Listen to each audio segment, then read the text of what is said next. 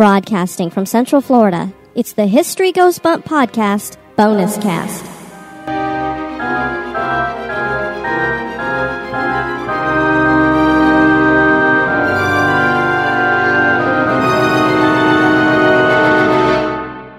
Welcome to this History Goes Bump bonus cast.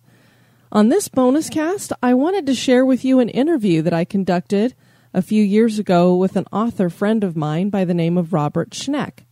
He's somebody who likes to investigate the odd, lores, legend, that sort of thing, which is right up our alley here at History Goes Bump. And one of the short stories he wrote was entitled the Bridge to Body Island. This short story features the legend of the Bye Bye Man. Recently, I heard that TWC Dimension had acquired the rights to an upcoming thriller called The Bye Bye Man, which is based on this short story that Robert had written.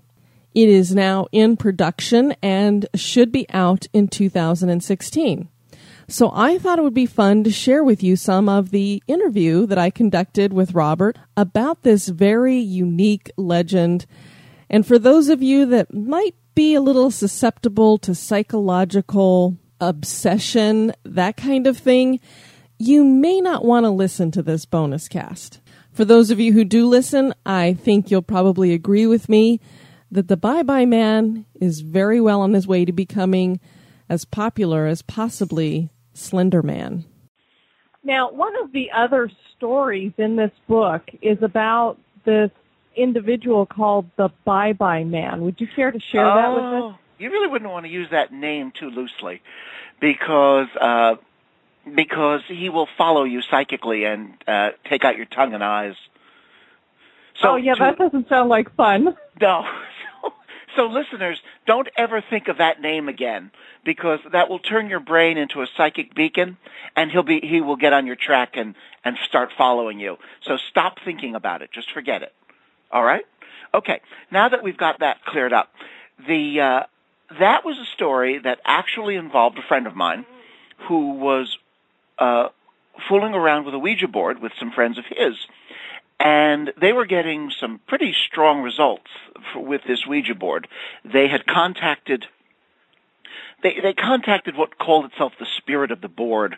If it had been a uh, a séance, you would have called it the control. In that it seemed to be the ghost that you had to go through, or the spirit that you had to go through to get to the other spirits. Well, this spirit would uh, was very reluctant to talk to them about this one story, which naturally fascinated them because it was the one thing that the spirit didn't want to talk about. And it eventually brought forth this gruesome, grotesque story about a um, blind albino serial killer who is psychic and can follow people uh, it will, and it is accompanied by a pet too. I'll get to the pet in a minute. Um, and he was born down in uh, Louisiana, I believe it was, um, and in the 1920s, and he was sent to an orphanage. He had a, a terrible childhood. The, the, the Ouija board told them all this story, and probably through some kind of voodoo or black magic, he became a, a creature more than just a normal man, some kind of a, he became a monster really. And he would ride the rails following the signals from people who were thinking of his name and taking out their tongues and eyes and killing them in horrible ways.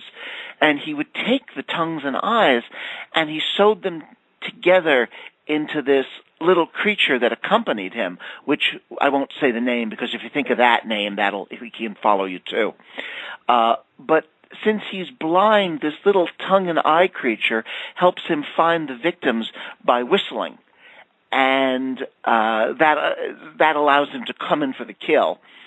Anyway, this uh, story really got one of the people that was who was involved upset, and she refused to have anything more to do with it, uh, and would have more or less just let the thing go, except that the people involved began having strange experiences.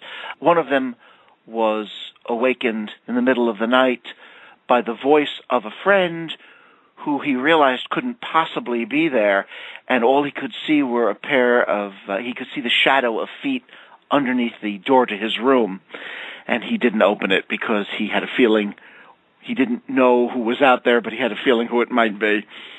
And uh, the girl herself who uh, refused to have anything more to do with it, she eventually heard that whistle and scared her to the point where she refused to discuss the story at all with me. I tracked her down. It wasn't easy, but I eventually tracked her down. I had to, and uh, she absolutely refuses to discuss it. It's it's a part of her life that she wants closed, ended, nothing to do with. So I had to rely pretty much on uh, my one friend and he tells the story every year for Halloween. I had to have him tell it to me without exaggerations, without embellishments, as closely as he could to what the way he remembers it happening, and that that became the story that that uh, is in the book under the title of Bridge to Body Island. That story has received a lot of attention. I have been told a lot of stories in my life. As you doing what I do, you can imagine that I hear a lot of stories. Um, I was told a story about by a guy who had stopped his truck to pee by the side of the road, and a Bigfoot started walking towards him. Uh, I have been told stories about people that were chased by invisible ghosts.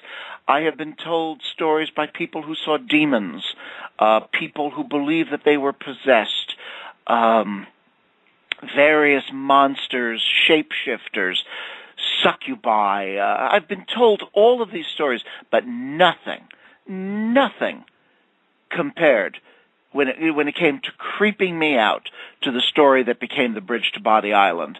It's the only story I've ever been told that actually did send a chill down my spine, and I wanted to share that with everyone because I'm generous.